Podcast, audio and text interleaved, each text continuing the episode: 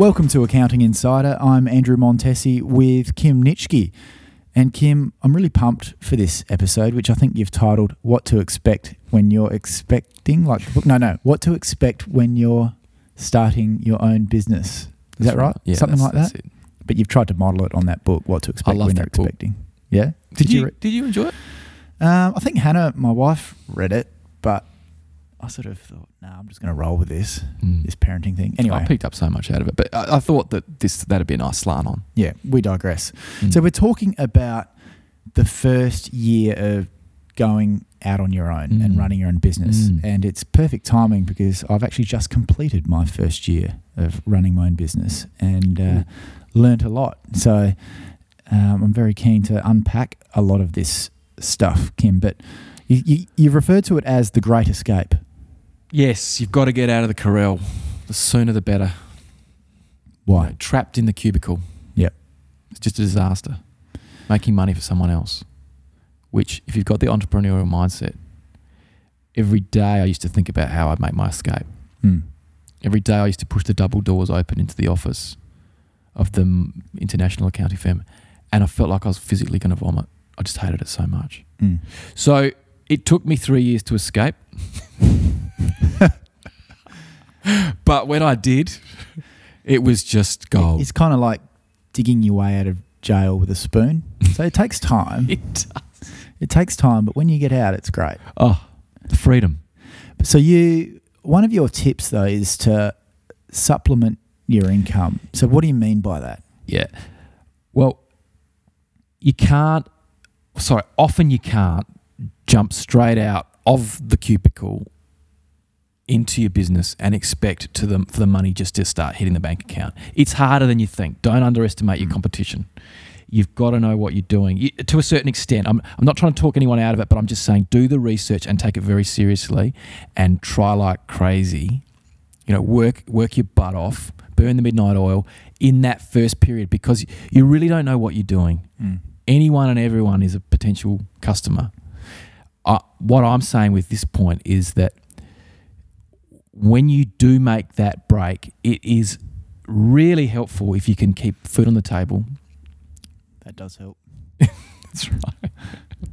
the, the the bank at bay, Yeah. and often if you've got one customer or you continue working for the old firm on a part-time basis or alternatively you find an, another alternative which will give you a couple of days a week work at a good rate higher than your old salary employee rate a consulting rate effectively Mm.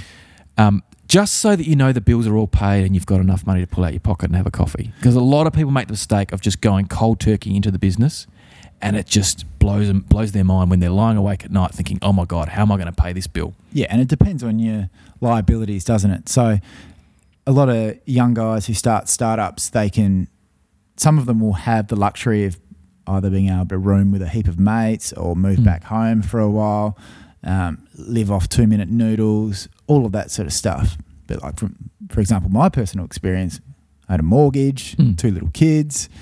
So having that balance of being able to supplement the income, as you say, is important. So I used to work for an accountant who was a great role model, great mentor. I'd go and work for him every morning, and then it would come 12 o'clock. He'd go out for lunch for the rest of the day, and then I'd go and clock in in my own firm. Mm.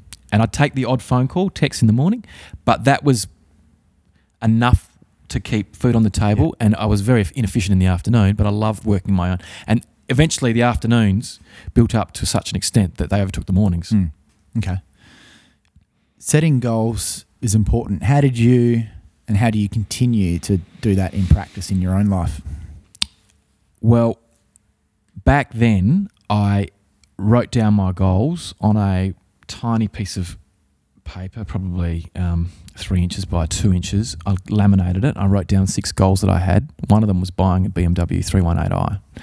And the moment I wrote them down and I laminated it and I put it in my wallet, it was amazing. The light went on, and every time I drove down the street, every car I saw was a BMW 318i. And lo and behold, eight, nine months later, I was driving one. Wow. It was incredible. You know, but when you make that step that you put it down on paper, then all of a sudden everything starts to change. You, you, you really, you, you subconsciously, you've raised that issue as a priority in your life. Yep.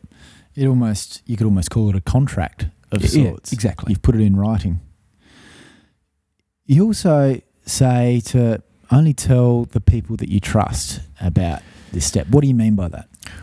Well, it's very hard to break out of your existing way of life and your mindset, and you know you, you you've built your whole life around working for this boss, and as soon as you ask someone whether you should leave and set up your own business, most people will be totally freaked out by it. Hmm. So what I'm saying here is what I've learned is be very cautious about who you tell what you're doing. Often it's best just to keep it a secret and just tell your wife. You know, because as soon as you get someone who says, Look, I think you're crazy. You've got the best job in the world. Just hang around there for another five years and you'll get the big promotion and you'll become partner and everything will be easy. That's not the way I want to see it. And as soon as you get that comment from that other person, um, it sows seeds of doubts in your mind. Mm. And it's when you do have a bad phone call with that customer, or you know, th- you s- y- y- th- things are you, you, sometimes you're on a little bit of shaky ground, and you, you straight away revert back to thinking about, oh, maybe that person who was giving me that Yeah. advice was right. Okay. I guess that probably moves into the next point quite nicely about surrounding yourself and immersing yourself in positivity. Yes. So back then, I had the Born Rich tapes, which I'd dubbed off of a mate, and I had them playing continuously in my cassette player in my VL Commodore. And I, I listened to them so much that I wore the tapes out. One of them broke in the cassette player, so I had to fish it out. but I started talking like an American. so I'm not advising you go down that track, but back then that was all that they had. Yeah. And for me, it was just the positive. I, I couldn't listen to the radio. I needed to hear that positive input. Mm. And I, I, it, it's amazing how feeding that sort of um, positive word into your mind every day changes your outlook. And and then it, it, it rubs off on all those around you. Mm.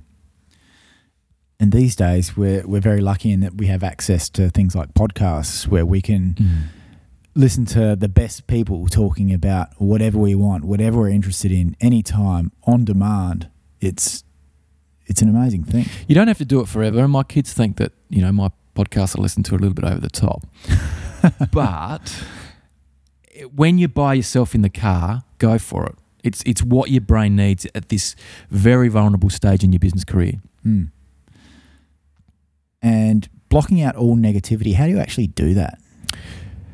It, well, you know, there's that saying that says that if you always do what you've always done, you're always going to get what you've always got. So it's very important to take the steps away from those people that constantly trying to bring you back down to where they are and develop friendships with those new positive talking aspiring people that you can move into their way of life. You know they say that um, you earn within 80% of your top five friends. So So your network is your net worth, as some say. all of that. And what about business plans? Because, you know, different people will tell you different things about how significant or how deep you should go into planning. Some people are forever planning their business that they never actually start it. Mm. Where do you sit? I'm a great believer in business plans. I love planning everything. I like wh- what you measure you can manage. Mm. Geez, we've had some great Oh, cliche one liners in this episode. Uh, so with the business plan, I think it's a really good idea because the more you can write down and the more you can visualize about how your business is going to look, the easier it gets. The easier it is to sell it to other people around you, like for example banks. The best business plan that I've seen is the ANZ business plan template, which is available on the ANZ website. So that is all formatted. You can just download it for free and then type in. It's it's follow the bouncing ball sort of Mm. um, stuff. But it's really good to sit down and look at. For me, it's really good to map out financially how that first year might look for you, and also to identify your strengths, your weaknesses, your opportunities, and your threats, so that you aren't ignoring the fact that there are other players out there in the market. How are you going to be different? Mm. What are you going to do to make yourself more attractive to the customer than them? Similar to what you're talking about, um, and it's often used in startup worlds is what they call the business model canvas.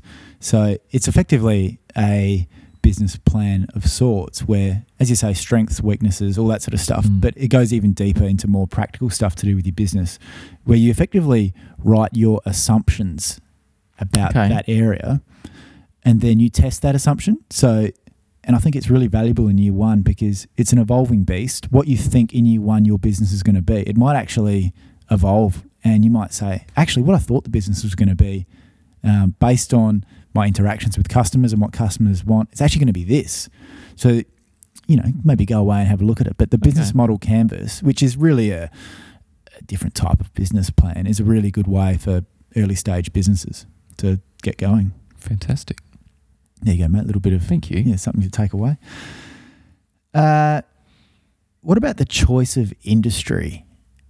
What's your advice based on that in terms of identifying industries where you might be able to pick up an advantage? Yes. So this is a case of reflecting on where your strengths lie, which is also a case of standing back and thinking now, over the last five to 10 years, uh, this is sort of, well, you know, this is right at the early stages when you're brainstorming your business. What business am I going to go into? What am I going to do? But often you've got a lot of skills in areas that people have been constantly reminding you of, but until you sit back and reflect on it, you actually haven't identified as being good at that. Like yesterday, for example, I had a meeting with a customer who's trying to get his business to get to the next level, Hmm. and we realized that he's in the wrong industry. And then he said, Kim, I want to do this. I want to. I'm really good at negotiating deals. And I said, well, that just screams out real estate agent to me. And all of a sudden, it was a light bulb moment for him. Yeah. So the conversation went completely down another different track. But that, so that's example for him. But with the unfair advantage, it's like when you're moving into a new industry. I'm a great believer that we've already got heaps of that particular industry. This is Australia. We've got any profession you want. We've got people who have got available time to come and see you and offer their services to you.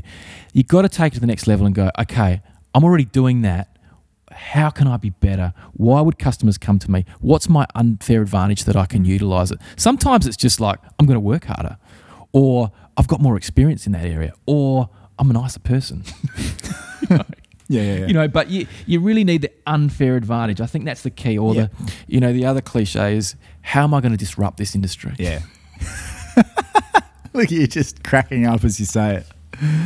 What about maybe if you can run through quickly what's required to set up a business from the accounting side to even the more practical stuff? Okay.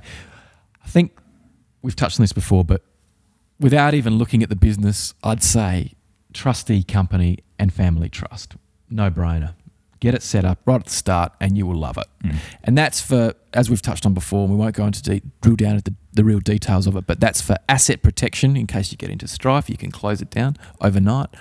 And alternatively, it's for income splitting. But once you've got that, then you've got to open up the bank account.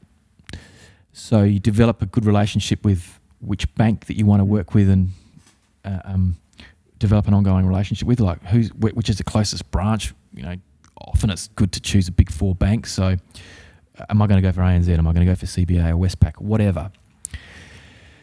Um, further to that, you've got to get an ABN. You've got to register for a tax file number, and you've got to register for GST. Now, they're all things that can happen immediately. The GST is probably the only one that would be in question. If, if you think you're going to turn over less than 75,000, it's not compulsory. But I'm recommending that everyone registers it for it anyway Mm. because there's a lot of co- costs that you're spending money on as you're operating your business and setting it up that have got GST. If you register for GST, you get those costs back. Yeah. You know, Can I give a little hot tip as far as setting up a setting up a company?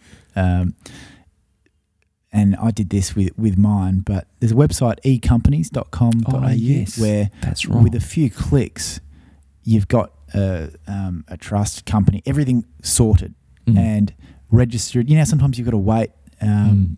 wait for your doc- documents to come through in a few weeks and all of that sort of stuff. It happens basically instantly. You get everything you need for an extraordinarily cheap price. Now, I don't want to do you out of a job, Kim, because uh, the point of difference here is instead of just doing it, I actually got advice from you first Mm. to actually Mm. ensure that I was setting it up correctly. But it's a really good way of doing it, and to be able to get those documents quick, so you can actually rip into your business straight away. Mm. It's good advice. Thanks, mate. I'm, I'm just taking over your episode here. so, what about the what about the practical stuff though, like logos, business cards, all of that? Yeah. So as we as we as I'm going further further down the track, I'm realizing the importance of branding, marketing, imaging, and all of that. So have some money up your sleeve. Don't skimp on it. Go out there, get some good quality design. And often it's as easy as just going to 99 designs, Yeah, paying 600 bucks, and they'll do the lot for you. Yeah. And you've got uh, 20, 30, 40 different designs in front of you from people all around the world who are pitching for your business. yeah. Another hot tip: Fiverr.com Fiverr, yes. with two R's. Um, yeah, where you can get logos and things like that starting at five dollars. It's It's outrageous, ridiculous. it? It is outrageous. I remember paying two thousand dollars for a logo like ten years ago, Oh, and now it's just and that was just the logo. Whereas now you get that for letterhead, envelopes, business cards. Um, it's it's really come down in price, and the quality's gone up. Mm. And people do notice it. They'll they'll see a picture of your company and they'll identify with it. Oh, that's right. That's Andrew's company, or that's Mm. Kim's company. Um, so, you know, even this week, I'm getting mugs made up with my logo on mugs because I'm sick of drinking out of my mate's mug. and support, like every time a customer will come in, I've got his mug with his accountancy practice logo on it. I mean, we, we're in different fields, we work together, but I'm thinking I should be drinking out of my mug. yeah with your own. Come on, you've earned it. You've earned it, Kim. And, and the mugs, just getting back to the mugs, amazing design out of China, two dollars a mug. Can you believe it? Cheaper than going down to IKEA Yeah. and getting some groovy mugs from there. The coffee that you put in the mug is more expensive. I guess it is. Hmm. potentially. What about kickstarting growth for your business? Getting things going, getting things moving, getting clients. What are your tips? Well, I'm a great believer in networking. You've just got to network the hell out of everything. You know, um, you want to have the mindset that you're going to rock up at the opening of an envelope. Yeah. any invites you get, any um, chance to go down and have a drink at the local pub with a mate who's, you know, a potential um, ref, res- referral source or a potential customer themselves, you've just got to go for it, and and you've got to explain to your wife and kids that you know it is in inverted commas all work, Yeah. even though you're drinking alcohol. um, you, you are marketing and you, you're sowing seeds, and you don't know when you're starting your business which one will, you know, all these Yep. seeds that you're sowing. you've got to r- another cliche. got to sow before you can reap. I was going to throw another one. You've got to play the long game as well, because in what I do in marketing, um, there's a lot of talk about networking, and I'm like you. I'm a big believer in it, but it's all got to come down to building genuine relationships. So yes, initially you got to go to that function and you've got to meet people, Mm. but a lot of people that I see. They'll try to go as, to as many functions as they can, pick up as many business cards as they can, and then just hope that something's going to happen Mm. particularly you know in your field in accounting it's all relationship driven Mm. you've got to build some trust before they're actually going to convert into a client they've got to get to know you They do. And when uh, you're probably the same as me, when you're at a function and you're talking to someone and they're telling you about what they do and their business and everything, you're thinking, um, okay, well, probably best off no longer sort of continuing the conversation with that person because there's someone else over in the corner who is the perfect fit for my business. And this person's, for example, for me, they're raving about how good their accountant is. yeah yeah they're never going to be a customer, so I'm wasting my time here. yeah So um, you get better at it.